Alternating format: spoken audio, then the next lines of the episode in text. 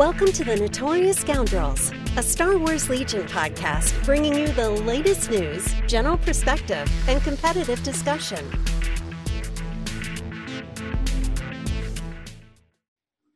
Hello and welcome back to the Notorious Scoundrels podcast. I'm Kyle. I'm here with Mike. Hey. it's getting getting slim around these parts. yeah, yeah. No, Zach is uh he's just got his in-laws are in town, so he's uh you know preoccupied. Oh, I thought we were gonna go with Zach is delivering Christmas presents to boys and girls around the world, so uh, that's why he's not here this week. He's playing. Oh yeah, let's go with that. He was he was growing out the beard a little bit, so maybe that's you know that's why. Oh yeah, he's um, also. I think he's got the personality for it too. You know, he's very definitely. You know, you know very jolly. Yeah. Uh, anyway, we are going to talk about Legion today. Um, we're going to talk about Lando and Kallus because we got actual previews for them, and we're also going to do a little just sort of meta pontificating after that if we have time. So, uh, first, let's hit some housekeeping. Any housekeeping for us?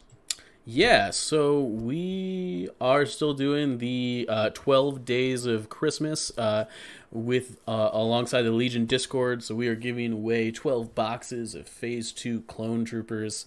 Um, you can go ahead and check that out at thefifthtrooper.com slash giveaway.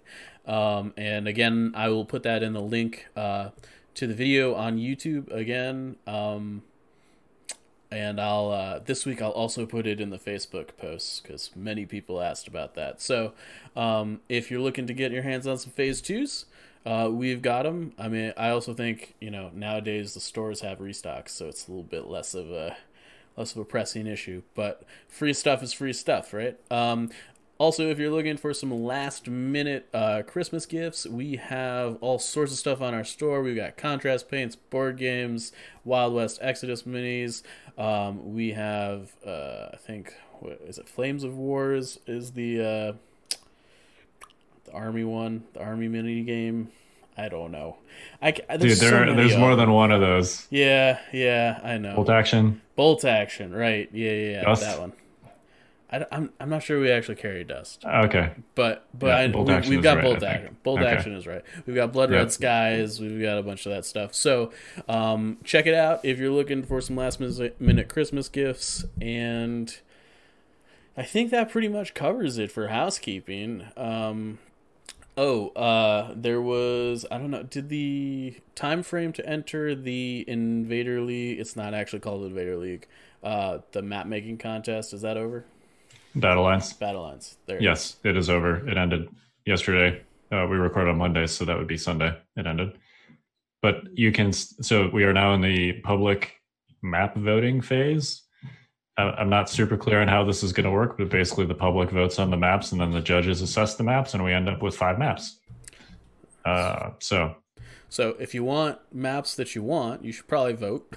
Uh, right? Yes. Yes. Yeah. Check out the Discord there weren't any like actual official announcements today about how to vote, but they did put the maps in in a mod that you can then go look at. Like you can actually load them up on TTS and look at them. So I would suggest doing that. Um, they've said this time around that emphasis is going to be placed uh, foremostly. I don't think that's a word. First on competitive viability, and then after that on theme and appearance. So um, yeah, they also have like a rubric uh, posted on the Discord. Anyway, I'm clearly the wrong person to ask about this. I well, did make some I'm asking maps you myself. anyways, Kyle. Yeah, uh, you you seem to be the person uh, of the three of us that knew the most. So I figured. Well, I did. I did make some maps. Uh, did, make did make maps. One? Yes, I, I, actually submitted three. Okay, all right. So I uh, I'm a as I said uh, maybe last cast or two casts ago. I'm a perennial uh, backseat driver when it comes to maps. Um, so, so because my technical skills are, are limited when it comes to that sort of thing. Uh, but uh, I figured it would be a good a good experience for me at least to just sort of appreciate all the hard work that goes into making maps to try and do it myself. I did not uh, try anything fancy. I just used the existing assets that were in the mod and kind of placed them like I was setting up a table in real life.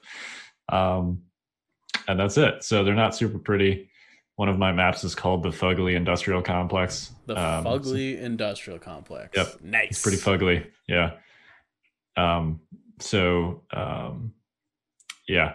Uh, but I hope that they're good maps competitively and fun to play on. So anyway, uh, vote for me. There you go. um, uh, along with that line of thought, um, I believe Invader signups are coming up. I think at the beginning of January. So January um, 4th. you know, uh, everybody get ready for that. I'm sure that there's going to be a lot of people signing up, a lot of sl- slots that are probably going to get filled very quickly. Um, so, you know, the earlier the better you, you sign up for that. I'm sure we'll be able to plug that a few more times before Yep.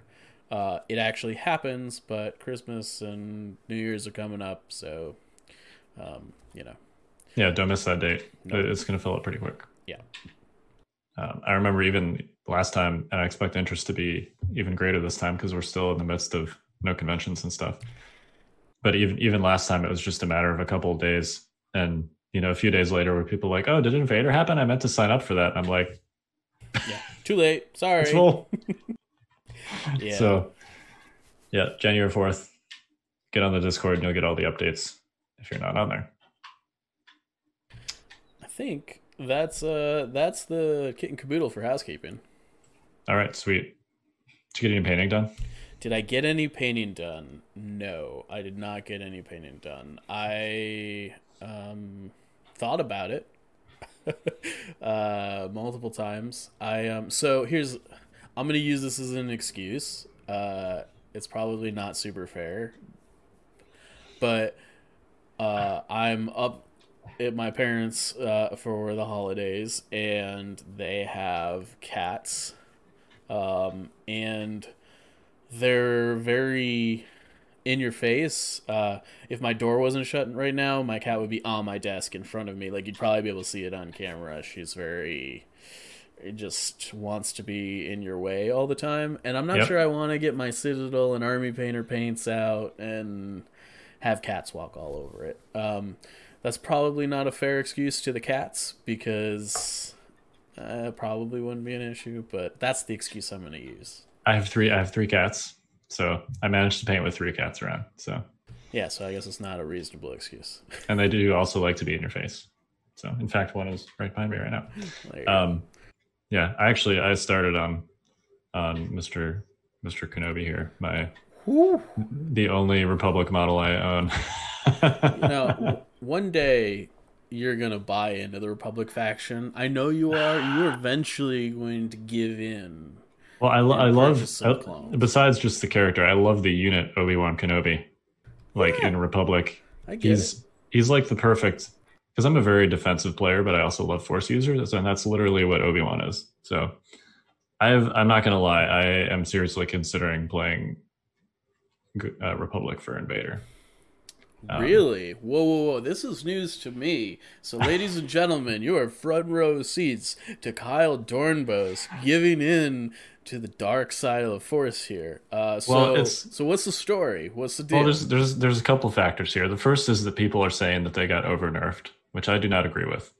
Um, but if if like if that's the perception, then you know I'm not going to be the bad guy if I uh, play Republic, right? You're right? gonna be the bad guy when clones stomp everybody in Invader League again.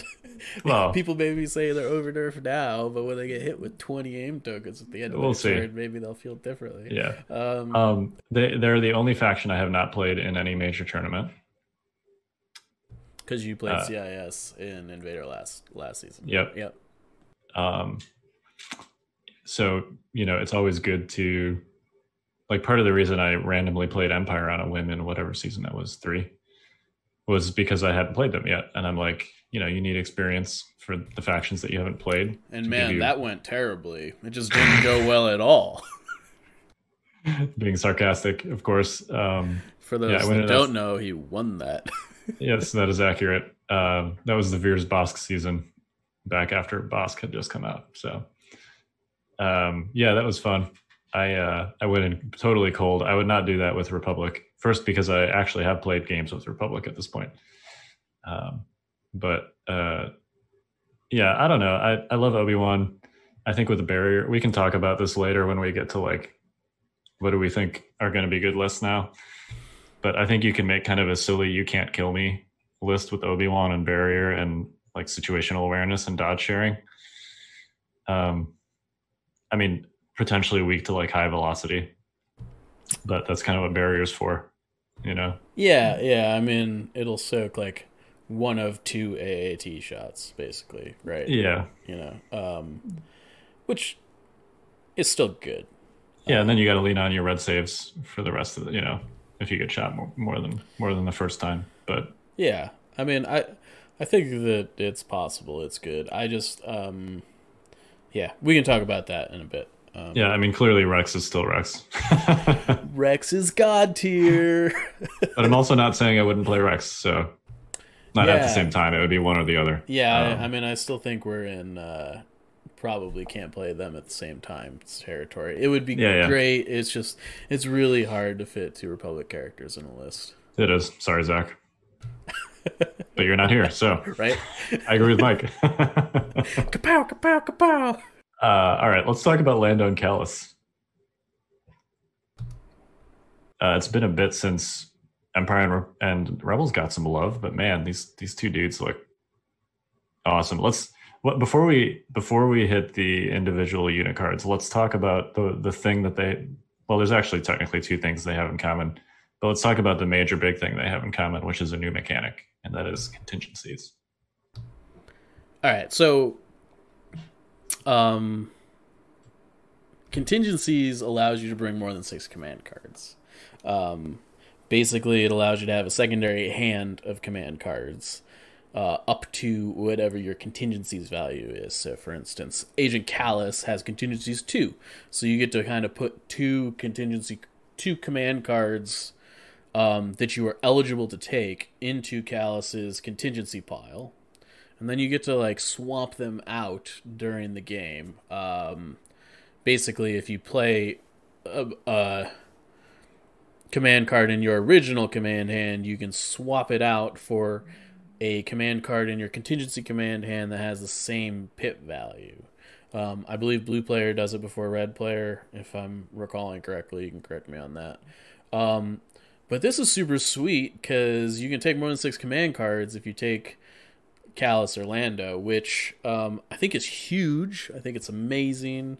I think it's uh, a mix up that the game really needed. Um, maybe not needed, but it's something I've been wanting for a long time. Is like the ability to take more than six command cards. I would love to see this on an upgrade. You know, like a command upgrade that's like here's con- your hero gets contingency one or something. Um, I think that would be super sweet. Uh, yeah, I think this is awesome. Yeah, I'm very excited. This is essentially like a sideboard for command cards. Yeah, that's that's a that's a good way to put it. It's like Yeah. it's, it's like a, a sideboard that you can play out of the entire game, right? Um, unless something Well- bad happens. There's, I will say that it, it's a little bit complicated how it works and like what you should put where and, and things like that. Um, we were talking about a little bit before the cast about the nuances of wh- whose cards you put in your regular hand and whose par- cards you put in your contingencies hand. Um, you actually changed my mind like 20 minutes before we, we started this cast, so that hurt my soul a little bit, but you're always generally right, so I'll give you that one. Um, yeah. Yeah, and notably, you can see your opponent's card before you decide whether or not to use your contingencies. the first thing I thought of when I saw this was Operative Luke with Lando. I mean, I, man, operative operative Luke Lando. Like, I think Lando could just have the command card that he's been spoiled with, uh, and he's like an auto include with Luke. Um, we'll get to that in a minute, I suppose, but uh, Luke Lando seems real good, and and to that to that effect, Kallus Vader also seems real good. Um, just from like uh, the, all these heroes that have six command cards were a little bit tough uh, tough maybe not the right word, but it it felt a little bad to include them in a in an army that had another hero in it because you didn't have enough slots for all these sweet command cards, and now they're like, here's Kallus you know, you can have two more command cards, and you're like, oh well, I can take eight command cards if I run Vader Kallus I only have to give up one of them. That seems great, you know. Um, I don't know. Uh, that seems it seems like a, a natural first place to look. I think with these two two units. Oh, totally. You know, because you're looking at with rebels. Suppose you take Luke, Lando, and R two. You know, that's 12, 12 command cards right there, and then you got three more for generics. That's fifteen to pick from, but you can pick nine of them.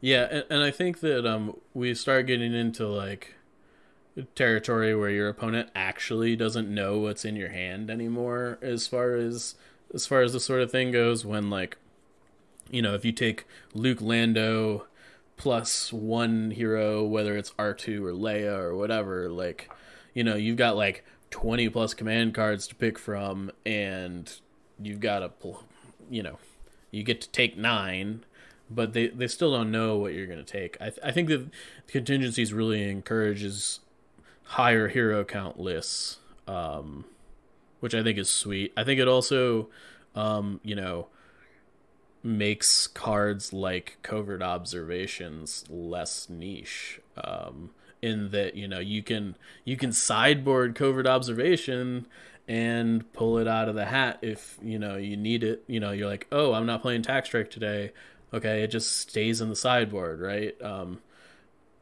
but if you it, it it costs it doesn't really cost you anything and that, which isn't necessarily true but it still costs you a contingency slot but um, you can kind of i mean you have a contingency plan right it's kind of thematic it makes sense um, so i think that that's really cool i like that a lot um, yeah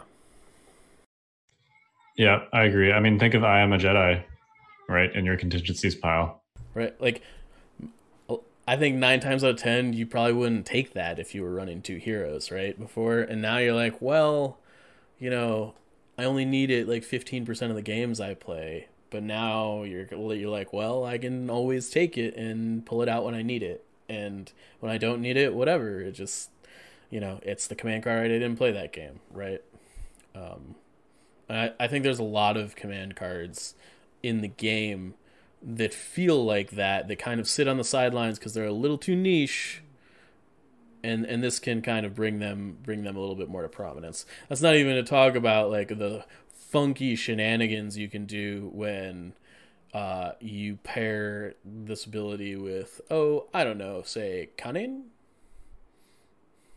Yeah think about playing you know, like a one like ambush or something, and your opponent plays ambush, and you're like, you know what? I think I'll just go ahead and swap this out for face me, and uh, I'll just take priority. Thanks. Yeah, I mean, it's like, and if they don't play ambush, you're like, oh, I got priority, right? And I can save my cunning one pip for when when yeah. I need it, right? right. So, uh, yeah, that seems it seems a little brutal. You have to like, I think you're uh, depending on what is his uh, so just to be clear, uh, we haven't really gotten to this. We're kind of jumping the gun here, but Kallus also has cunning. For for um, those of you who may not have looked at his unit card, Lando does not. Sorry, Rebel players. Seems like it's kind of a dark sidey keyword up until this point, at least. Um, so not that Kallus is dark sidey, but neither was Krennic. Um, it's it's a bad guy keyword, I guess. Um, so like you've got to be a little bit because like if you play, you know, like whatever Kallus's two pip ends up being, if you play like push, and then they play ambush, you can't really you can't upgrade it at that point, right? You've kind of lost the. Um, so you, you, and I think to talk about the generics, uh, you know, we were talking about this before the cast, and this is where I think you changed my mind a little bit. Um, I think that there might be a little bit more play to just the generics, and in that um, if you lose a hero and you've got like all hero cards in your command hand and the contingency plan hand, you kind of kind of get screwed a little bit. Like it it doesn't um, works super well. Now, with that being said, when you lose a hero in a game of Legion, like you often are not doing super hot, so you know it's it's a little bit of a a little bit of a lose more, I guess. Um, but I do think that um, like having a generic in your command hand like if you take like Luke and Lando and you take like whatever Lando's one pip is and one of Luke's one pip and an ambush and you like keep Luke's one pip and ambush in your command hand and whatever Lando's one pip is um, I think the the name of it's actually spoiled in his article though we don't know what it does. Um, uh, yeah it's Idiot's Array. Um, and uh, you can kind of use ambush to like sideboard out for Lando's card when you need it. But if Lando dies, you don't like lose a command card, if you will. I don't know. Yeah, it's it's not going to be immediately clear what uh, um, what the like the correct strategy is with contingencies is going to be. I, I will say a point that you touched on, which is you know you shouldn't plan on characters dying because if that happens you're probably going to lose anyway. So like you know losing the hand the cards in your contingencies hand or you know losing cards in your main hand and then not being able to swap stuff probably is the least of your concerns if you lose one of your primary characters but yeah i do think that um there there's merit to like making sure that you have command cards in your main command hand from all of your heroes. Just that if if like you don't want to like sandbag everything in your contingency pile for like a hero that like I don't know. Like if your contingent so what's important here is that if the guy with contingencies dies, you lose the contingency hand, right? So um that don't don't let them die, I guess is really what it boils down to.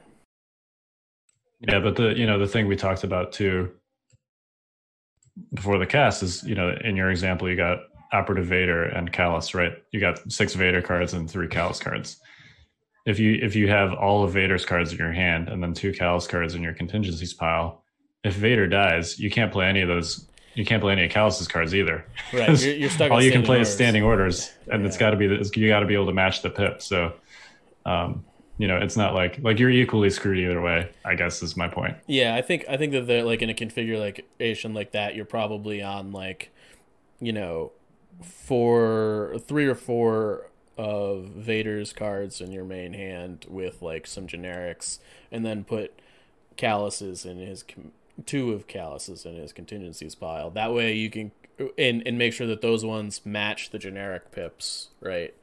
And you can kind of get around that a little bit um, as long as you don't play the generics early i guess you know um, but it's yeah.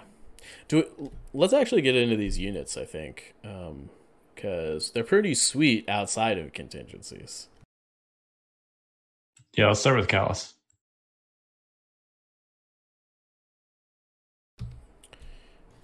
Yeah, so um, Kallus is a whopping 90 points for an Imperial hero. He is an Imperial commander, notably. Um, so uh, definitely takes up the command slot. We have gotten he's he's not like Iden where she like flexes or anything. Um, he's got cunning contingencies too. He's got flawed, um, though we have not seen his flawed card. Um, so we we don't know what that is. Uh, it's gonna likely operate similar to Anakin's flawed card and how it mechanically operates from a you know uh, your your opponent gets to you know use it or whatever. But it you know clearly it's going to have completely different text. Who knows what that's going to be? Um, he's got sharpshooter one tactical one um, which seems strong. Surge crit red save pretty standard for imperials. Six health pretty standard.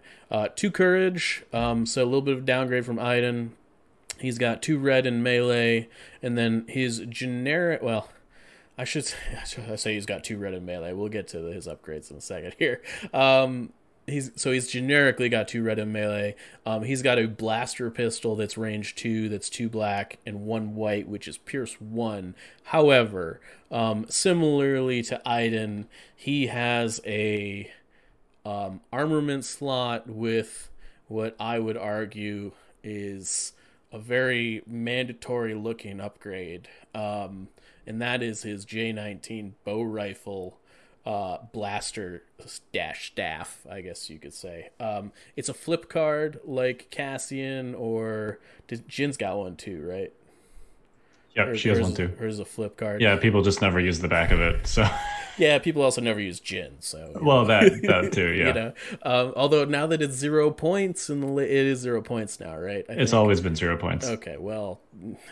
never mind. All right, I was trying to. The, the, you know. the Pathfinder one is the one that was initially, I think, like six points, and now it's zero points. Pour one out for Jyn and Pathfinders, guys. Um, but uh, yeah, so uh, the J19 bow rifle blaster. Um, I think the the setting that you're probably always going to have it start on is a range one to three red, black, black, white, lethal one uh, gun uh, for 25 points. It has reconfigure, which means when you recover it, you can flip the card.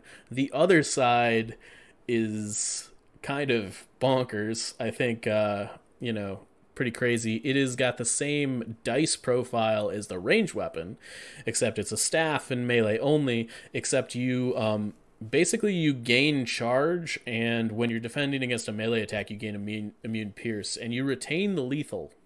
Um, it's a mini lightsaber basically is what this is. Yeah it kind of feels like the dark saber except it gives you charge. Um, clearly the dice are not super good yeah. Now, obviously, Dark Saber has native Pierce on it, and this has lethal, but he also has tactical. So, yeah, um, he's got tactical, and I think uh, we would be remiss to talk about the the the bow rifle if we didn't also talk about his one pip card, which feels sort of tailor made to be like I'm flipping my gun to a to a staff and then smashing you in the face with it. So his his one pip is face me. Uh, it issues an order to just him. Pretty standard. Um, he gains agile one and block. So on the turn he plays this, he's not only got tactical, he's got agile. Uh, so every time he moves, he gains an aim and a dodge token, um, which is pretty swell. Additionally, during his activation, he may perform a free recover action, which allows you to flip the staff for free. Um, and then, while enemy units are engaged with Agent Kallus, they cannot withdraw, um, which is. I think it, the first time you read this card, you're like, wow, that's really powerful. I think people are going to find that that clause is generally not nearly as meaningful as they think it will be. Um, just because the the the things that you gen- generally like want to pin are things like Jedi, and they don't really care about this because it doesn't like it doesn't say you can't be force pushed, right? Like they just force push you and move away. Um, now it's going to be great against like General Grievous, I think. Oh yeah, or Tauntauns, or any you know if you get up and close and personal with Kallus, any like opposing trooper unit, being able to get in there as a as a first activation and guarantee, basically guarantee that you're safe from ranged fire um, against like a you know an enemy trooper line is pretty good. Yeah, but uh, uh yeah, think... used defensively against Jedi yeah, not not super great. It's not gonna help you in the. I it it feels more like a, you know, we talked a lot. I think last cast about the term linebacker. Um, this feels like a linebacker card. Like Kallus does not feel like he's gonna be, um, maybe contrary to the tech the the title of the card. Uh, I I think he's gonna be a lot more defensive than offensive, given this like what we've seen so far in that um I, I still don't think you want him to like get super up in someone's face where like you know you play your one pip you get in there and they can't withdraw for a turn that's fine but they're going to withdraw next turn right? Um i don't know. Yeah and frankly the ranged attack is great right red, black, black, white with sharpshooter one and tactical. That's a really good pool for a character. So yeah, and surge crit. I mean, I think um, we we've talked about I think some inherent synergies with like Vader. I think it, we also need to talk about like inherent synergies with probably Iden. Um, like it seems like Kallus is is just like I don't know, very good alongside her too. Um, and and I think additionally with seize the initiative being in the pool, a good character. Not that Krennic isn't good, but a, a uh, people people people will get upset with me if I, you know, um, but he's not super great these days. But Kallus looks pretty good, assuming his flawed card is like not debilitating. Um, and cunning on a good hero, along with seize the initiative and contingencies, seems really powerful as far as a I get to control my heroes and and and can and know who goes first basically always. Um it, yeah, and we don't even know what his other two command cards do. Yeah, I mean, like it. I think his two, other two command cards basically could be blank, and he would be he would probably be great, right? Like I think they could be push and assault, um, and he'd be pretty good. Assuming again that his flawed card is not debilitating, um, like Anakin's. Right. You know, I, yeah. you know, um, so we'll have to wait on that. You know, FFG did the thing where they, uh, you know, don't give us give us the whole meal. They only give us. They're like, here's your here's your French fry. You got to wait another half hour for the hamburger. Um, but why don't we flip over to the rebel side of things? You want to take us through Lando? Sure. So, Mr. Lando Calrissian, very similar setup here. He's got contingencies three, so slightly better than Kallus. He does not have cunning. He does have covert ops, so this is the same keyword that Cassian and Iden have, where he can basically deploy as an infiltrator and then become an operative, and then you nominate someone else to be a commander. Interestingly, you could run him and Cassian at the same time, use covert ops on both of them, and then have four operative tokens. Well, I so I mean you laugh, but I actually think, and I don't know if that list specifically is super great, but like I do think that having like being able to like go to your bag and have like four operative tokens in it is like and be able to use it wherever you want is actually a pretty powerful thing to do. You know, we talked a lot again last episode in our list building episode where we are talking about like you know the mix in your bag and the fact that it's sometimes hard to draw a hero if you don't have orders on them. Um, I don't know, getting four operatives uh, seems it's unique and we haven't seen it happen yet. I guess is what I'm trying to say. It could be very good. It could be, you know, and I mean basically that would be probably Lando, Cassian, K2, and then R2 now you could do some other combination, but I, I was spitballing lists over the weekend, and you can actually get to 12 activations with that. If you and it's not like 12 activations of, of junk. That's like so those four characters, three snipers, which gets you to seven, and then you can take like five core, and those core are some combination of rebel vets and rebel troopers with DLTs. so it's not terrible, you know. I don't know. I'm excited for this for contingencies. For I mean Rebel players for a long time have been like, I want to take all the characters, but I just cannot justify cutting all these command cards. Well, now you don't have to. Uh, so he also has the flawed keyword. Again, we don't know what his flawed card is either. He's got sharpshooter two, Mr. Uh, Ace shot there, Lando, and uncanny luck too. So this is the same keyword Han has where he can reroll failed saves on defense. It's only two. I think Hans is three, so slightly worse. This essentially is, at least for those two dice that you're re-rolling, it, it, they're slightly better than like a red save. It's a 55% chance on a on a re-rolled white die to get a save. So it, you know, he's not durable, but he's more durable, but slightly more durable than some other rebel characters, rebel sport characters. So yeah, can can we just like how how did Lando end up with sharpshooter two and Han only has sharpshooter one? Is what I want to know. Is, I don't is, know. Doesn't that feel like I don't know, whatever. Um, it does. It feels weird. It's um the pistol here is Lando's X8 Night Sniper pistol, which I think is the one that he uses in in Battlefront, if I'm not mistaken. Yeah, maybe. I honestly, I was never a fan of playing Rebels in Battlefront, so I, I don't actually okay. know what the gun is called. But so there, there's and there's actually, if you look at the card art in here, there's there's a mission where you you you play Lando and you're you're like invading an Imperial facility on a lava planet uh, with with Shriv, who's the hilarious sarcastic Duros that is in that game. Uh, this is Battlefront 2, by the way. Spoiler alert if you haven't played that through that campaign. Spoiler for the campaign has been out for like 10 years now. Yeah, yeah, yeah I know. I think, yeah. Um, but I, so I think we're, this is essentially, we're getting the, you know, like around the return of the Jedi time period, General Calrissian version of Lando. At least that's what the card art shows, and that's what this text would seem to indicate. Yeah, I think the fact that he's a commander at all kind of yeah, right. that, right? Like at that point, he's General Calrissian, right? And right. um, I think if we got like I don't know, it would be cool to get like Bespin Lando, which I think is either like an operative or would be like a commander for a faction that doesn't exist. Um, you know, like I, I don't know what that would be. It would be like Bespin guards. Um, but you know, clearly we don't have that. So, well, there is Bespin Lando on the card art of the command card they showed us.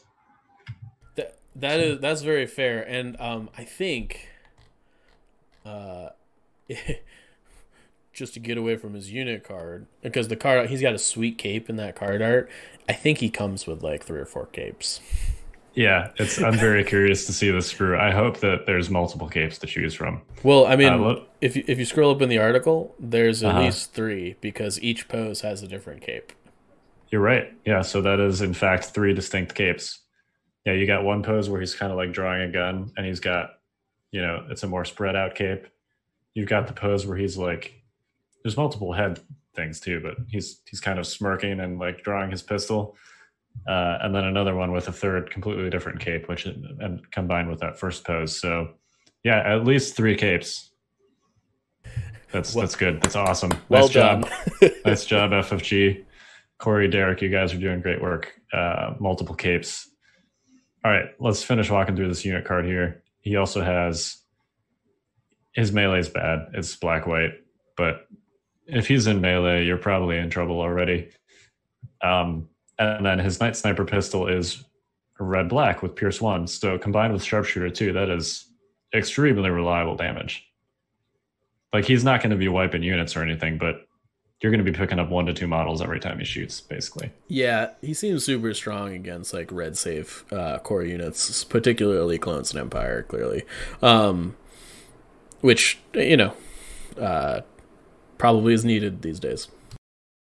Yeah, although Rebels, ironically, probably the best, already the best faction at stacking Pierce. but, yeah, yeah. I mean, that's very true. But yeah, picking off some phase twos is going to be value town for Lando. Um, all right, let's talk about this. He, we do know one of his command cards that is called Ace Up His Sleeve. Usually, they they hide like the command card they show us is kind of like, yeah, it's fine. this is a really good command card. This card is busted. I like it is busted. I don't know if I go that far, but it's really clearly this is going to be like a. All right, let's just read the command card. So this has this has a, a line split in the middle of it, which means that it has two separate effects. Above the line, uh, Lando Calrissian and one unit. When Lando Calrissian issues an order to a unit, it gains one dodge or one standby token. So one of these units has to be Lando. This isn't quite like deploy the garrison where you can just, you know. But the other unit could be like Luke Skywalker. I mean, I'm sorry. This card to me says two pip ace up his sleeve. Issue orders to Lando Calrissian and Luke Skywalker. like it doesn't say one unit on it. It says it says Lando and Luke, and Lando probably takes a dodge token, and Luke takes a standby token, and it's I don't know. I'm sorry. I like taking stand free standby. We have, have we seen a free standby token effect on a on a force user before. I like you technically you can do it with deploy the garrison. I've tried it with Vader. It's kind of hard to pull off. I I don't know. Um but like if you can't shoot if they like if they get the standby token and they're already in melee, it's incredibly difficult to get it off without it triggering. Yeah, unless you have force push or Jedi mind trick. Well, even if you have force push, you still have to be a ranged one Yeah, yeah. already, right? Like you you've Right. got to be like you've got to be on top of them. Um, Right. Yeah, suppressive melee weapons are extremely rare. Basically, Palpatine's lightning and Jyn's baton.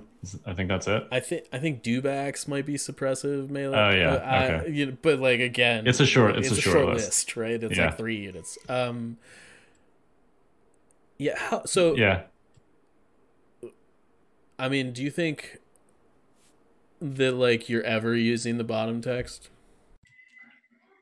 Yeah, so I think you are because this is essentially like a on-demand face-up order at, at the exact moment that you need it. So the bottom part does says before drawing from your order pool, you may instead discard this card from your hand.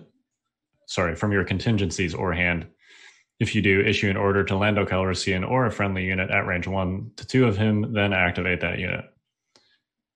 So it's kind of like a like a safety valve, right? Like if there's if there's if there comes a situation where you absolutely need to activate something, which does happen, you're like, oh crap, I need to activate this thing now, and you can't get an order to them.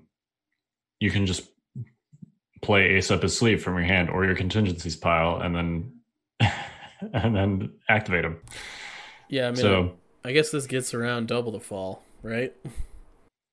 Yep, it gets around double the fall. Um, you could use it in combination with like sorry about the mess Yeah. if you wanted to essentially get two zero pip orders. It's kind of like a mid-turn HQ uplink, right? Like you, yeah, could- it's could- an it's an it's an on demand HQ uplink, yeah. which seems great to me, honestly. It, it it definitely is. I just uh, the standby token is so as someone who's used standby tokens a lot lately. Um, uh, the other thing is that I feel like this card reads like when Lando Calrissian issues an order to a unit, it gains one standby token. Like I, I don't know. Like the dodge token. the standby is is clearly the best effect on the card. Yeah, yeah, for sure. Um, yeah, I don't know. That- I think this card is busted. I think it's busted. I think we're gonna see a lot of it. It's certainly good on Jedi Luke, but That's I don't know. fair. I guess I guess it's probably not good on most other rebel heroes. Probably it's decent on K two. yeah, I mean there are other characters you could use it on. I mean, like it, it also also worth noting that you can put it on an enraged Chewbacca, and it's basically impossible to knock off without force push. Yep, also true. Then that would be hilarious to put it on Chewie. Probably a little bit more thematic than Luke, but Yeah. Yeah, actually, do Luke and Lando ever even like really talk to each other in the original trilogy? um, I feel like this is going to be a staple Rebel list, and we need to come up with a name for it, and I can't think of anything. I don't know. I think we could just call it "This is how the Force works." Um, but uh, I don't- um do that. I mean, they've got to have some sort of interaction in Return of the Jedi, right? yeah, I mean, I think like briefly in the in the briefing room, Yeah, I think that's pretty much it, though. They like shake hands or something, yeah. and then they interact ever so briefly in the Jabba um, barge fight too. I think.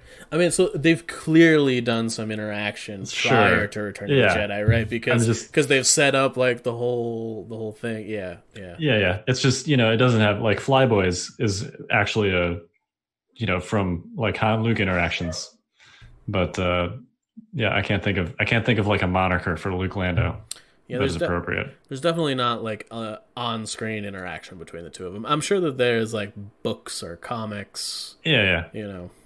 Anyway, listeners, if you have a suggestion for the list name for Luke and Lando together, please let us know. I would love to come up with something for this list other than Luke slash Lando, because I think it looks amazing. I think that if Lando is in the mod in time for Invader League, I will be playing it. Oh, you 'Cause can't. Luke is my style. You can't be like, "Yo, I'm gonna play Republic," and then bail before the cast. is Dude, you know me. I, I literally have a waffle in my avatar on Discord That's So- that's fair. That's fair. Uh, anyway, should we should we talk about sort of where we think, sort of just spitballing meta? I answer yes, but I would like to hit one more thing that we didn't hit yet. Um, there is Okay. a new command upgrade Hmm, in yes. Lando's pack that was spoiled. Um, it's called Inspiring Presence. Friendly units at range 1 to 4 can use your courage value when checking whether they are panicked. This range can be reduced by other effects, I think, clearly referencing War Weary here, um, I believe. Um, and so uh, it's five points command slot, which is a pretty competitive slot these days in lists that want command upgrades. Um, Darth Vader is crying. Um, I don't know. How do you feel about this? It's interesting. I think it's interesting to combine with War Weary. I actually think so. As written, and Padme is, is also pictured on this on the card art on this card. I think you can use this on Padme, even though she's not a commander. She is an operative with a command slot. It, all it says is friendly units at range one to four can use your courage value when checking whether they are panicked. I think you may be right. To be honest, it would be a little bit weird if uh, Padme couldn't use this card, uh, with- Given that she's on it. Yeah, yeah, Yeah. yeah. yeah. Um, so that definitely, I think, is at least suggestive that that is the case. Um, So, as a follow up to that, if you put this on Padme, is it immune to War Weary for the same reason the Field Commander is? because War Because she- Weary specifically references commanders. Yes. Uh, I mean, I I would Mike rules lawyer Mike over here would have to say yes, that is the case. Whether that's in I mean, I, I would also I would argue that it's probably clearly not intended, but I think rules as written, that's what it says. Um, you know, I uh, I, I think I also think that that's okay. I think I think Padme could probably use a little help at this point in time. I think it's become apparent that I think I think in addition to the uh, points bumps that we've seen in the clone arsenal, like I think they kind of further hedge her out a little bit. Um, you know, at least until we see the generic. Um, but uh, yeah, so that's the new upgrade. Um, I think that uh, it's interesting. Um, probably pretty good on Padme. Now that you, I, I hadn't even really thought about that until you said it. Um, I sort of feel like, generally though, mm, commanders that don't really want this type of effect. Um, I mean, I maybe it's okay on Palpatine, but I sort of feel like you probably still want like aggressive tactics or I don't know something better. Yeah, command slot. uh, It's such a good slot. It's such a competitive slot, and like five points is not a lot, but it's more. It's more the cost of the slot, and uh, unless you're specifically trying to use this to leverage War Weary in your condition deck, like range three is pretty far. And frankly, if you have units that are more than range three away from your commander, you're probably too spread out anyway. So, I don't know. I I don't I don't feel like this is a, a super great upgrade, but I guess we'll see. Yeah, I mean, definitely has some some niches like in Padme's case. Yep. All right, let's talk about meta meta predictions, meta spitballing. These are just our opinions, uh, and obviously we're going to get a specialist pack at some point in January, and we have no idea what any of the, the units in there do, except for I think the T series personnel upgrade. But we don't know what the commanders do. We don't know what the, you know, we know that there's like a medic, a astromech equivalent, and then some fourth unit. The clones have um, uh, what's the clone's fourth guy? It's a comm Comm specialist. specialist, yeah. Yeah, Which- yeah, and and You know, knowing that's a comm specialist seems sort of potentially dirty with fire support. We'll see. I, I just like there's there's like some unique synergies that like rebels and imperials comm specialists don't have access to. Right. uh, and then the the droids have what appears to be some kind of like um, you know, like a pro droid thing. They look a lot like Maul's pro droids. But uh, yeah, so we don't really know what those do. We do know that the commanders are. Oh, we also know that the commanders are 55 points, which is especially relevant for separatists because previous to that, their cheapest commander was 170 points. Whether you're taking a field commander AAT or Grievous Of course, Dooku is 200. So 55 points opens up a lot of, even if he like literally does nothing. If he's if he's just standing there and has a defensive stat block and no keywords, um, that could really open up separatist list building. But we don't know what those do yet, so we won't speculate too much on those. Uh, do you want to do this faction by faction? Is that the easiest way to do this? Yeah, I think so. Um, I mean, I think we can probably talk about the meta as a whole after we kind of like wrap that up. Um, but I do think I do think we can go faction by faction. Uh, why don't you want to start with with separatists since they're maybe the most? I don't know if they're the most diverse anymore. Um, but they definitely have been the most maybe diverse i think up until this point as far as balance and things of that nature go. Yeah the best internally balanced faction is what we like to the phrase we like to use which basically means there's lots of different possible separatist builds that are good. And that you know they have the pretty much all of the units on their roster you could justify taking in some context or another which now includes droidekas which are only 80 points instead of 100 so previously i think they were sort of the the only like clearly you leave this unit on the shelf kind of unit, but now that's not the case anymore. So yeah, I think you could plausibly make a, a droid roster with almost anything in it. I do think that you still have to you're still going to be see six core core units in pretty much every single separatist list, whether that is all B1s or some combination of B1s and B2s with with that T series personnel upgrade. Uh, I think he does a lot for B2s. You know, we've talked we talked in the RRG episode about separatists and specifically what he does for B2s. But you know, if if you put that uh, explosive the HA upgrade on them uh, uh, with the T series, I think it rounds out to 93 points, which is clearly a lot, right? That's that's a phase two basically, phase two, but. Yeah. You're looking at three red and a white at range three with blast or a lot more than that at range two. They average like six hits or something with blast at range two. Um, now, obviously, that uh, it's a grenade launcher, so it has exhaust, but it also has cycle. Um, you know, you always think of uh, the point there is you think of B1s as like a range two short range hammer unit, but when you do the T series combined with the grenade launcher, they actually have a very reasonable range three pool also. So I think you could see some combination of B1s and B2s as core units.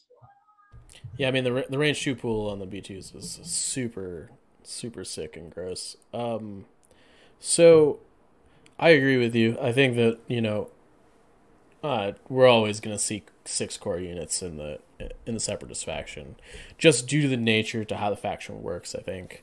Um, so I think Double AAT is going to come back with a vengeance, mainly due to Field Commander. Um, I think the fact that you can go like AAT, AAT, a bunch of B1s, and then not have to take Grievous and like take like two staps or something, and and that's like that's like ten activations, you know. Um, that seems really really good. Um, so I think I think that that's definitely on the table for the CIS meta coming up.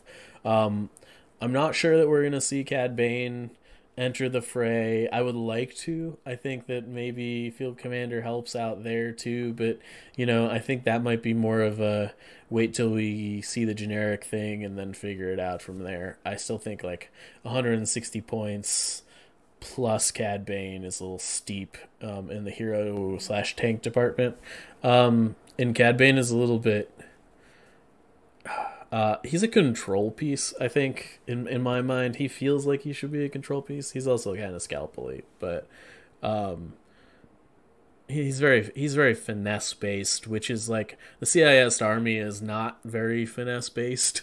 It's very bludgeon your face in as hard as possible. Um, so I think he's he just doesn't like really fit with what the the theme is doing there. Um, I think we're gonna see less Grievous, and I think we're gonna I think we're gonna see Dooku, and I think we're gonna see Field Commander AATs. Um, particularly with all the like reductions in cost to Force users, I think Dooku becomes uh much more of a go-to if you're looking if you're like pairing Grievous and Dooku. Um, I think I think if Force users are going to be in the meta, it's now. Um, and so may- maybe that won't happen, but I expect that if it does, Dooku's just going to be in a most CIS list.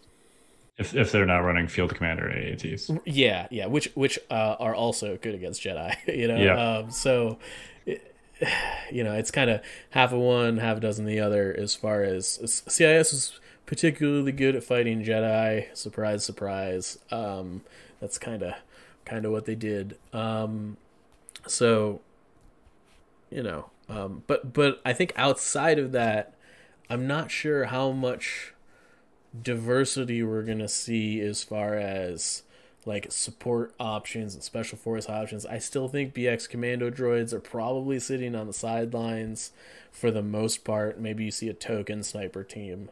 Um, You'll see some sniper strike teams t- for sure. yeah, I I don't think they're gonna like make make waves as like crucial elements to lists. Um, and I guess No. we probably should talk about Darth Maul too, right? Um, Yeah. So and I think you, you can take him with clearly either Grievous or Dooku, or you can take him with an AAT field commander, which I did the other day. It was super fun. Um, yeah, he's great. He is. People are already finding how fragile he is. He does not have a lot of command cards that assist with his defense, and of course, Juyo Mastery requires him to be wounded before it works. So he effectively has five wounds. Um, like he's surprisingly vulnerable to getting punched to death by stormtroopers and other stuff. Like you have to be really careful with him. He's probably the, the single most fragile force user in the game. Oh, Would you say that's accurate? Stop it. Stop it. Darth operative Darth Vader laughs at you. I don't know. Um Uh, okay, well, but if we're comparing, if we're if we're having like a cage match between operative Darth Vader and Darth Maul about who's more fragile, that's not like that's not exactly a Yeah, yeah, ringing endorsement of his durability. no, it's not. That was kind of my point. Um Yeah, yeah. Uh, yeah, I, I mean, I don't think. I, so I think, uh, to some effect, we haven't really had a conversation around force users and their durability. The difference between six wounds on our standard Jedi and the seven wound operative Luke is just huge. Um, in addition to the fact that he's got like three cards to give him dodge tokens. Um, but like I think I think uh, the world we live in now is very different than the world we lived in a year ago, um, as far as Jedi durability goes. Um, and I think to your point, um, being effectively at five instead of six compounds that further. He's he's definitely a finesse unit. Um, now he can clearly, and we've talked about Maul on this on this cast in the past. There are a number of extremely unique and powerful things he can do, but I definitely don't think he's going to be like a you know every separatist list kind of unit, just because he is so difficult to use.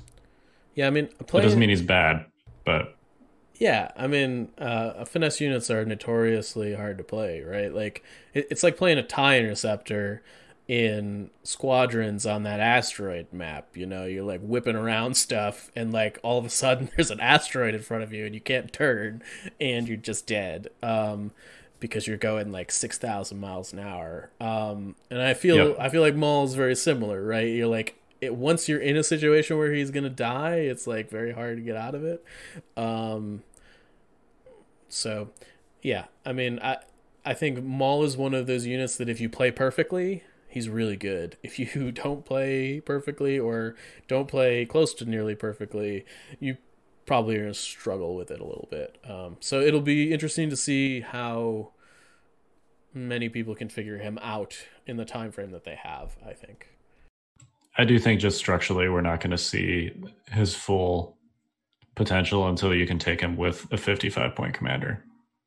Personally, Yeah. I mean, uh, I think finesse units traditionally work well in high activation lists, right? Where you can ensure that you're going last. 55 point commander really helps out with that. Um, you know, I imagine uh, there will be some sort of 12 activation Maul monstrosity that we'll be dealing with at that point in time. oh, I've already begun spitballing. Yeah, I'm, 100% I'm- possible. I'm, I'm sure you have. Uh, so Yeah, you can do it with like staps too. Like you. Yeah, I mean, like I mean, it's, it's like twelve B1s, activations and T series Yeah. staps.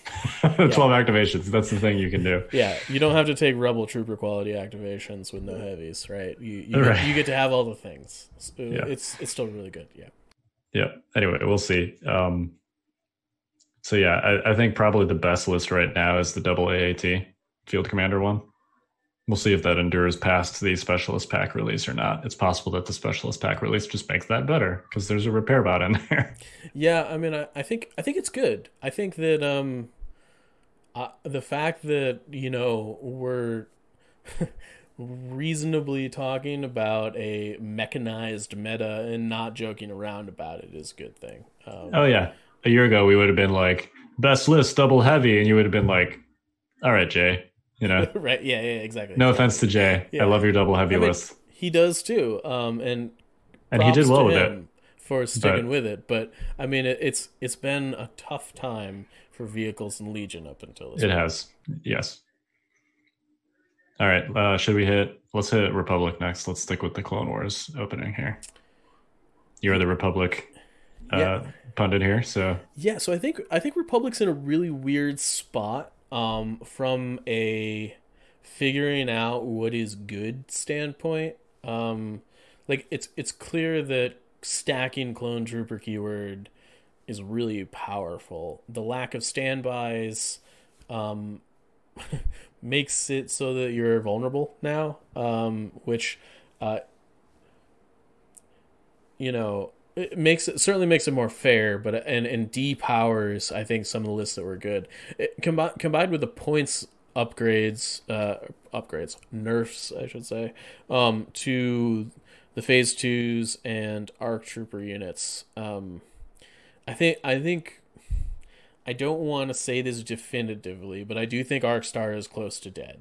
Um i i think a list with two full arcs that can only shoot once a turn is a little bit more questionable. You know, I I think I think without standbys they were probably it was probably dead without the points bumps, uh, just because it really counted on funneling your standbys through those super super good units. Um, so I think I think most clone lists are just starting with three arc strike teams and Rex and building out from there. Um, I think you're probably gonna see um, a lot of Rex balls. I don't think they change a lot. They're gonna lose an activation. They're gonna go to they're gonna go to ten activations instead of eleven with R two. They probably just cut R two and um, it's it's pretty much the same list just without standby sharing and everything's got offensive push. We've said that a ton of times. We don't need to like drive that into the ground with that being said, I think that there is room in the Republic faction to be uh, creative and more combo oriented as far as the meta is concerned. I think I think Kenobi has gotten a lot better, particularly with barrier. I mean, you were saying earlier that you wanted to try out a barrier situational awareness list, which I mean, it could be good. Um, you know, I, I don't. The training slot on the phase twos is less competitive than it was before. yeah. I mean, it's possible that you can.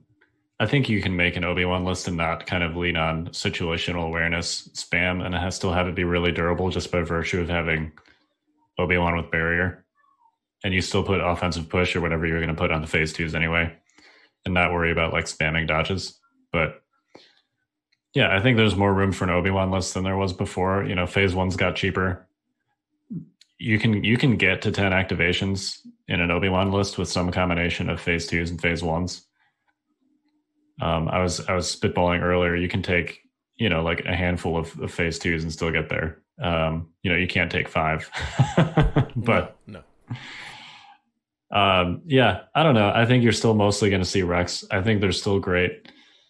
Um, this this the the standby nerf to me feels a little bit like if you remember back in January, just before. Uh, actually, I think this was just after LVO.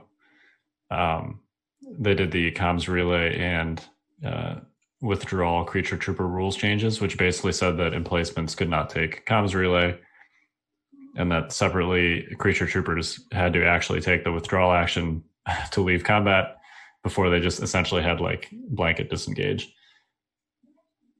Both of those quote unquote nerfs, you know, afterwards, like shore troopers were still top empire meta, tauntauns were still top rebel meta.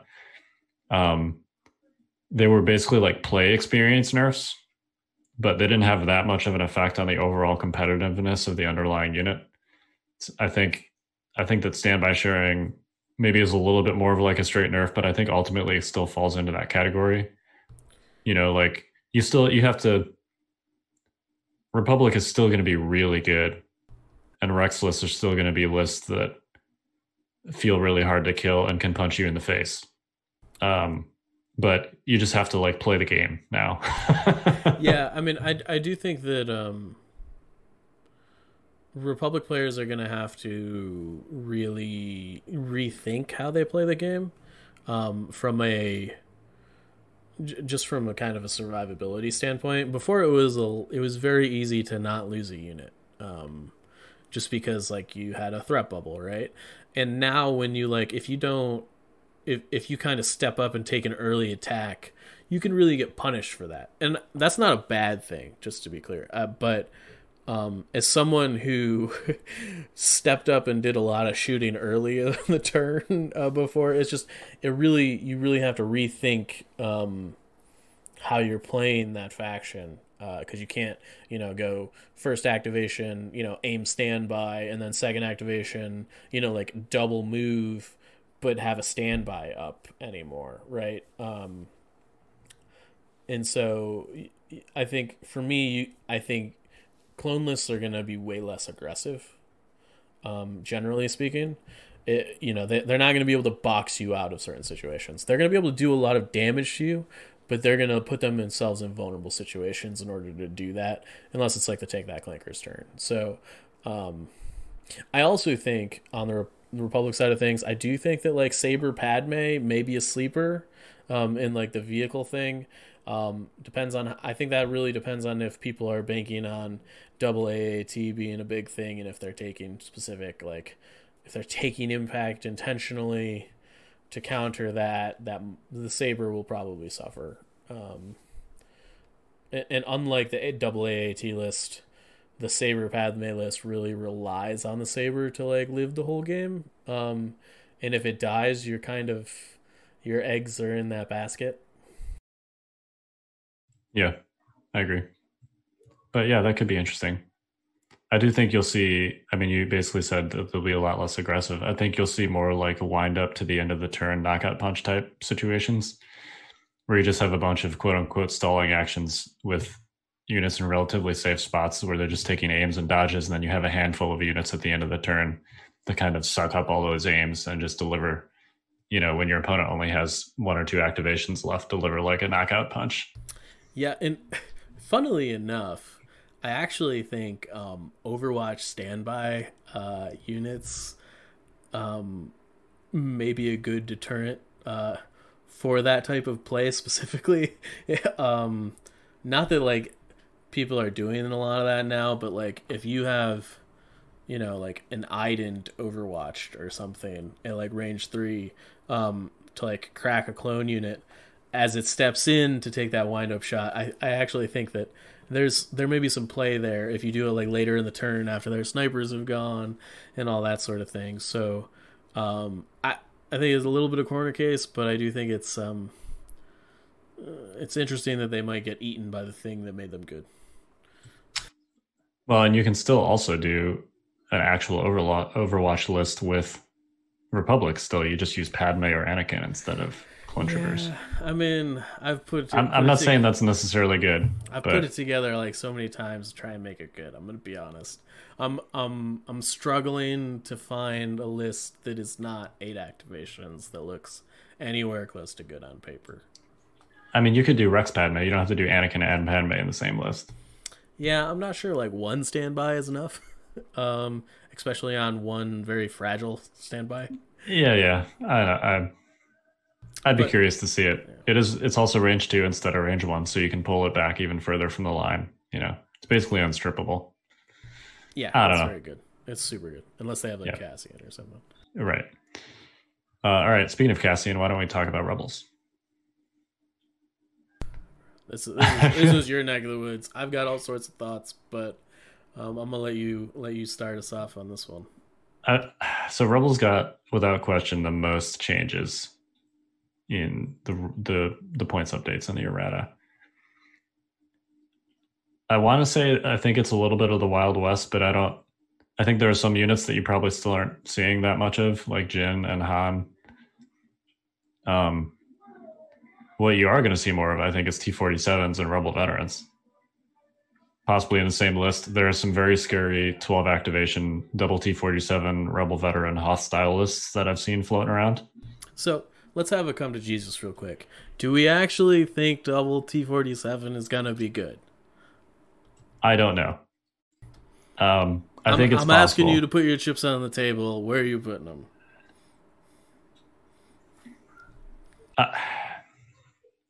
I'm going to say no because there's still a lot of critical in this game. Okay. Um, and T47s sort of, whether they want to be there or not, even with the compulsory move changes, tend to kind of end up close to or like in the middle of your opponent's army at some point. And they get shot by everything at some point in the game. I um actually I ran I mentioned that I ran Maul in an 18 in a practice game a little bit ago. I actually faced one of those lists, the 12 activation double speeder, um, you know, rebel veteran list, and I had no impact in my list. You know, I didn't have saber throw on Maul. I had the AAT, but that main gun has impact one, critical one. So it's kind of unreliable. Like you're going to force one save, maybe, prob maybe two, but um, you know, if you're pumping shots into a T47, that also means you're not shooting the VETs or the MK2s or the snipers with your AAT. So, but the short the short version is I ended up killing both air speeders with basically nothing but like the AAT occasional double tap and E5C crit fishing. Just because you know Maul kind of at some point got into the veterans. Um, I got like an, a couple early MK2 kills, and like there was nothing else to shoot. So I was just like Abe shooting T47s for four turns, you know. And he even he even had R2 and he healed both of them. He used both of R2's heals, and I still killed both T47s. So I think the short answer is maybe. I think they're still going to be hard to use. Um, you know, there's like crit fishing is still a thing, and you know, you've got lists out there like an ISF tactical strike where you can reliably stack crits repeatedly. Um, you know, you, you, there's still a lot of like you have DLTs or critical guns. There's still so much critical out there that I think it's possible that they still just drop too fast. But surge crit on them does make a difference. Their offense is legitimately scary now. They've always been good at flanking line of sight blockers.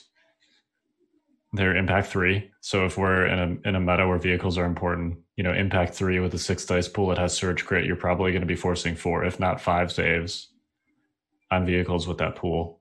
So there's they're great tank hunters. You know, the harpoon is free now. Um, I don't know. We'll see. I, there's still very much a glass cannon unit. The cannon has more actual cannon to it now, um, and they're cheaper. But who knows? I, I, guess that's a long way of, of not really answering your question. I mean, you we got definitive, and then you got less definitive as time went on, um, which you know that's fine. So, so how are you feeling generally, T47s aside, about where the rebels are at? Pretty good. I mean, even before the points update, you know, you got the Mandalorian release, the Clan Wren release, which was great. Mandalorians are great. That's a very competitive list when you take any number of Mandalorians. But I've seen, you know, the uh, triple Mandalorian lists with jetpack rockets, basically like the Rebel equivalent of a of an Alpha Strike list, being very good. Um, I actually played such a list uh, a couple weeks ago.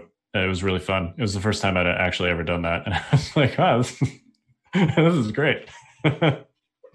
um, but uh, so you had that, and then we had the points update, which made a lot of things more competitive. you know, I could see some some lists where people actually take Wookiees as like a linebacker unit. Scale and lethal makes a big difference on them. They've always had a lot of wounds. You know, um, twelve wounds is a lot. Their saves are garbage, but twelve wounds on one unit is still a lot.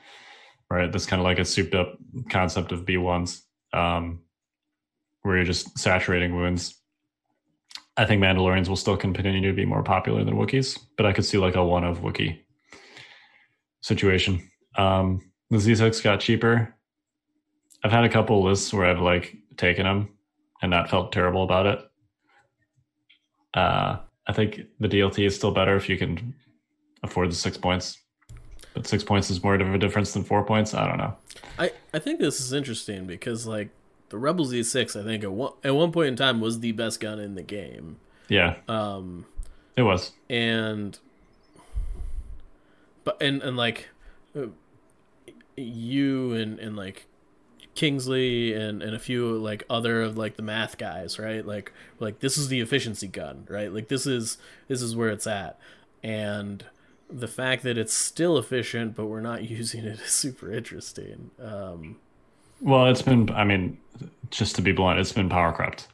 Well, well I get like that's what that's what I'm attempting to say here. Like, yeah, the fact that you know, I mean, it's still super efficient, but the fact that the DLT has range four and critical one is, but like less dice is like, is an interesting.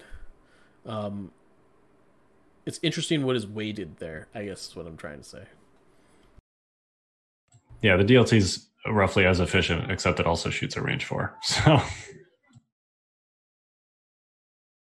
yeah, uh, I don't know. I think it's fine. Um, like I've run Z6s since the points update and felt okay about it.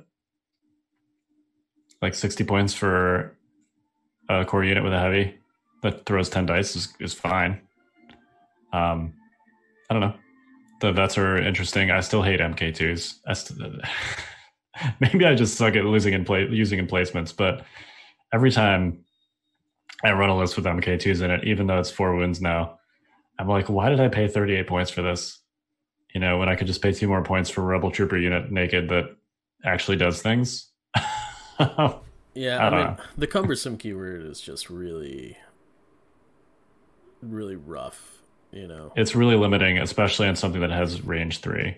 Yeah, it's more mortars mortars are a little better off simply because they have range four. So the, the, situations where they can aim and shoot, there's a lot more of those, and they have suppressives. So even if they don't kill anything, they're still doing something good and useful. Um, I just it's really hard to get shots with the MK2, and that you know they can't use cohesion for cover, so they they still get deleted.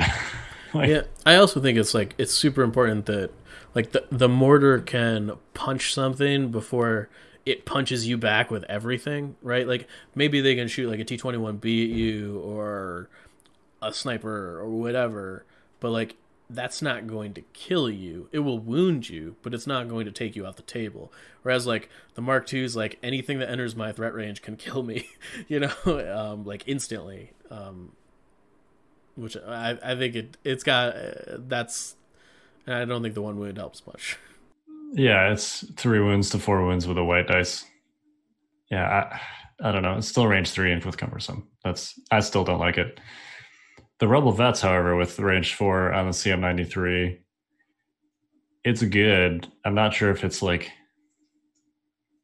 the jury's still out for me on whether that's better than you know nine points. Sorry, eight points better than a DLT. You know they have the same number of wounds, right? Five white save wounds they don't have nimble. Um, it's got one more dice at range four, which isn't nothing. It's got critical two versus critical one, which also isn't nothing. But it's pretty unlikely to roll two surges on four dice. I don't know. So I've been kind of whelmed by them. That's fair.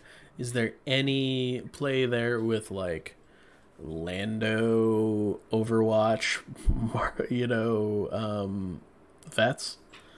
Possibly. I mean, if Ace in the Hole still only gives you one standby token, but yeah, maybe. Like their range three pool is good.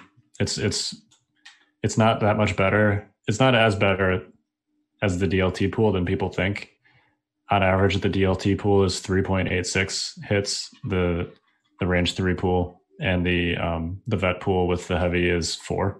so, like it's it's better, but it's it's essentially like one die facing better. Just to say, not by much. Right. Um. So yeah, they're fine. Uh, they definitely needed it. Um, you know, you can definitely fit more activations if you do something like take take three vets and three MK2s. But but then you have three MK2s. like I mean, I'd, I I'd rather just take three DLTs and three naked rebel troopers and end up with roughly, and you actually have more points to play with if you do that. You know, that's fair. I mean, I I will say that MK2s are at least like naked rebel troopers that can kill things, right? Um, sure. I, I mean, like they they can, they're naked rebel troopers that can break cover. Um, if they get to shoot, you know, naked rebel troopers shoot, can move and shoot. Yeah, that's true. MK2s can't do that, but what do you do? Yeah, I know. I, I'm just so anti MK. I'm just so anti MK2. I don't know. I'm sorry. Can't do it. I hate them. So probably probably irrationally. so if there was a rebel list you were gonna play, what would it look like? Uh, me personally, it would involve Jedi Luke, and I mean, I think it would be like Jedi Luke, an officer, some snipers, and some rebel troopers. No, and that's it. No Lando. Oh well, I mean, Lando's not out yet. If sure, if sure, we're talking sure, about a world where Lando exists, then clearly Lando's in there. okay. Um, right.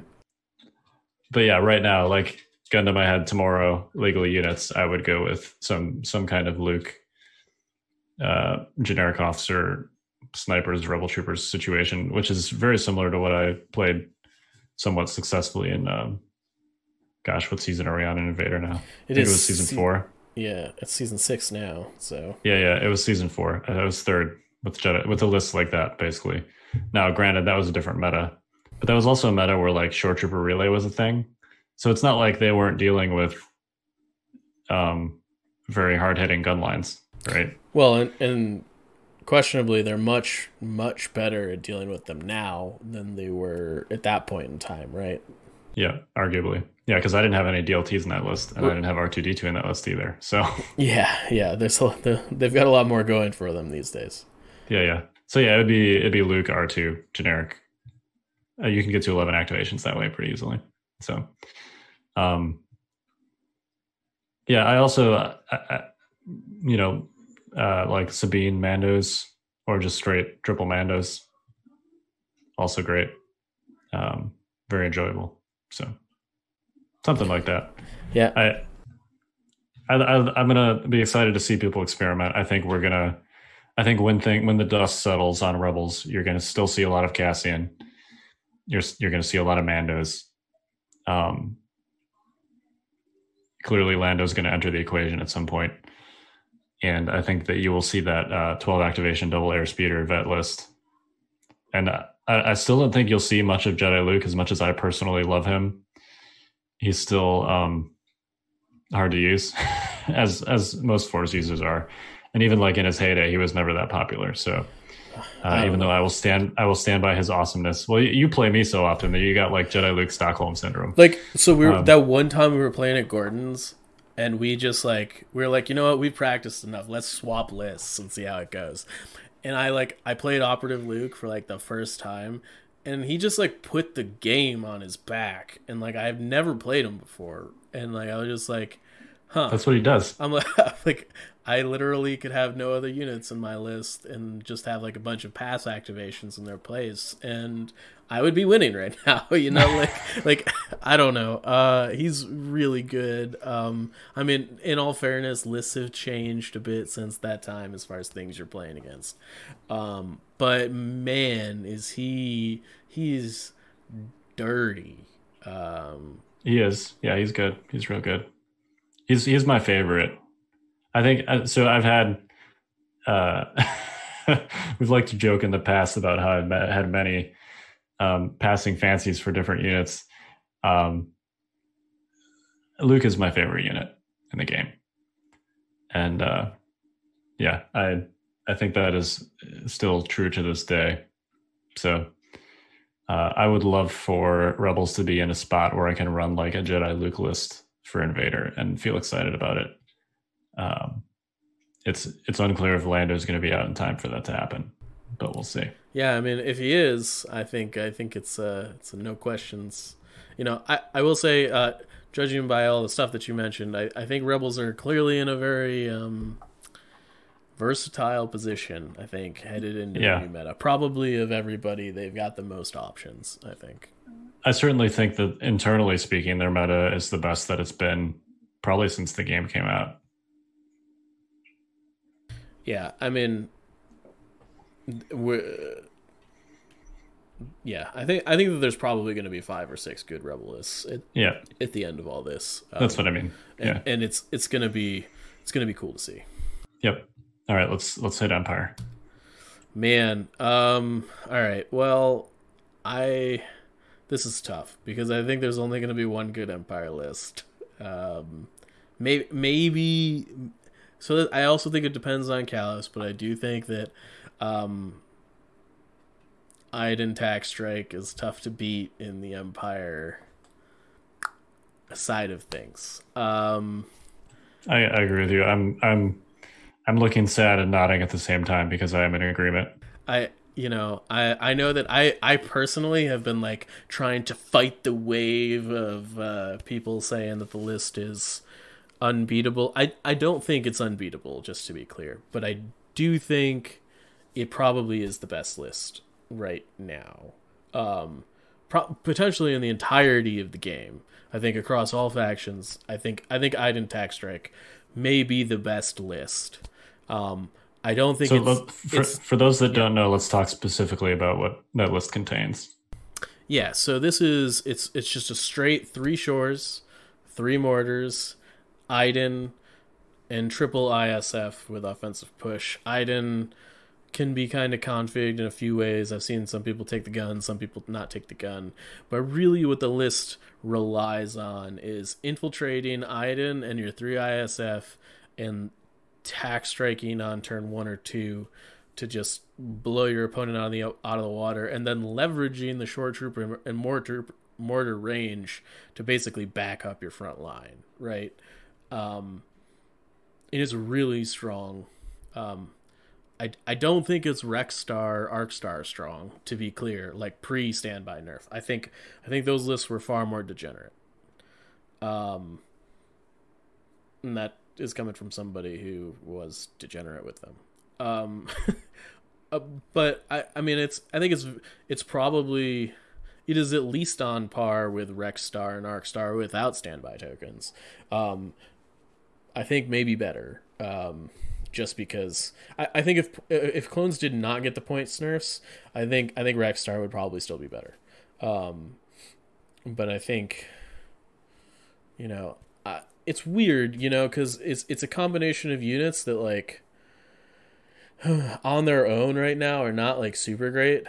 Like I, I sort of feel like like Iden is fine on her own, but she's not like I mean she, she's good, but she's not like she's not as stellar I think as I thought she would be like outside of this tax strike thing. Um and I think similarly ISF have been a little bit more um in the Pathfinders camp I think than I expected them to be too. Um, but I think in this list specifically, they're real strong. Um, I do think ISF are probably the best special forces unit the Empire can leverage. Um,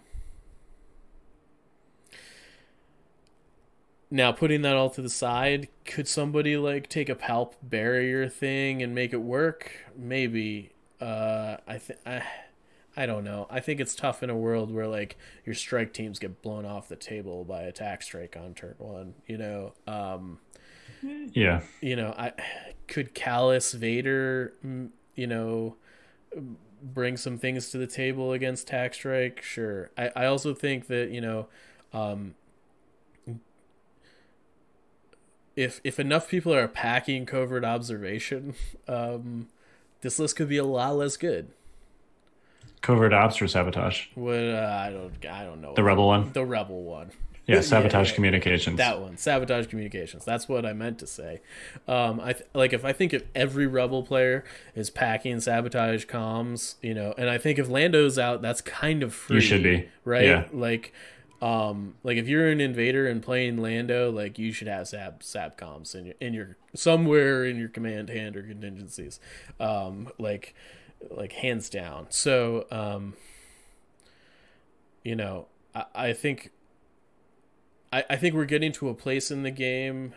We haven't really had a situation in the game where um, there's like a rock paper scissors meta yet. I don't think the the game has really been long enough out long enough for us to have enough units that like actively hard counter each other for that to be a thing. But like I think the the sab- sabotage communications tax strike thing is one of the first real, you know, rock paper scissors matchups that we can see now where you can be like, I'm gonna sideboard a card and it wrecks you. Like it literally takes your list and makes it garbage.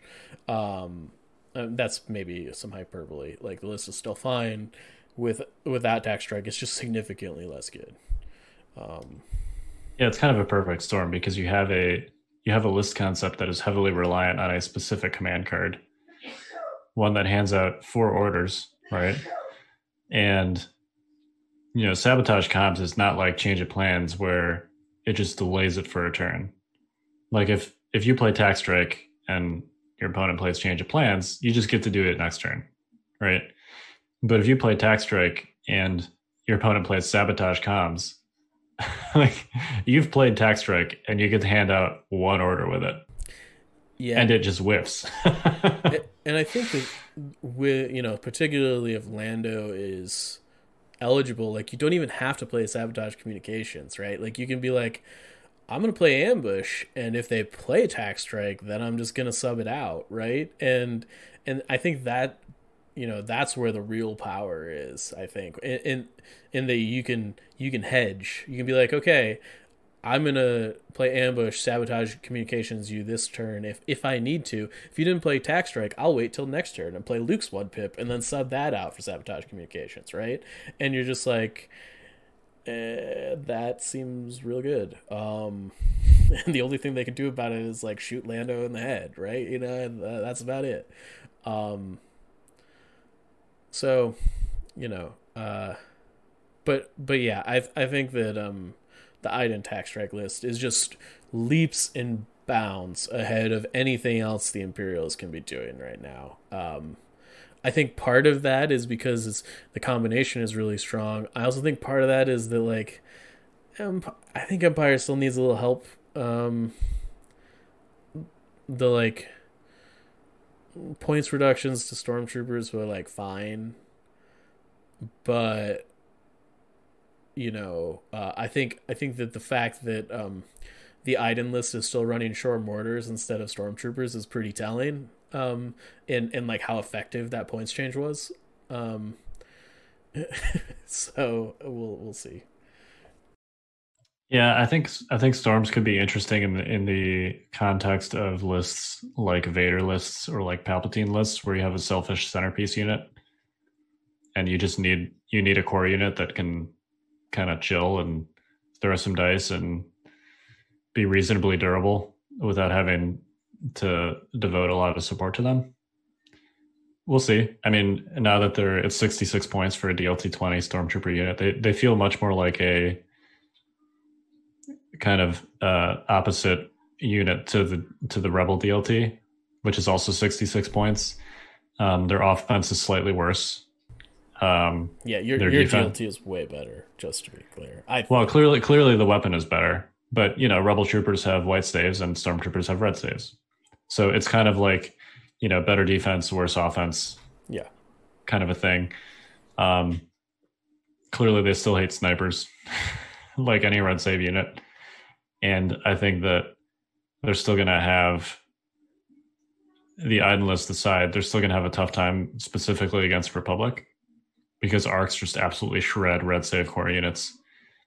You know, we saw this dynamic in Invader Season Five where the Empire win percentage against Rebels and CIS was actually like 50 50, almost exactly but against Republic it was like 30-70. I mean, it was it was um, real Bush, bad. And I'm not exaggerating. Like when when Bushman ran those numbers, um, I I was just literally like, is, I've never seen anything like this.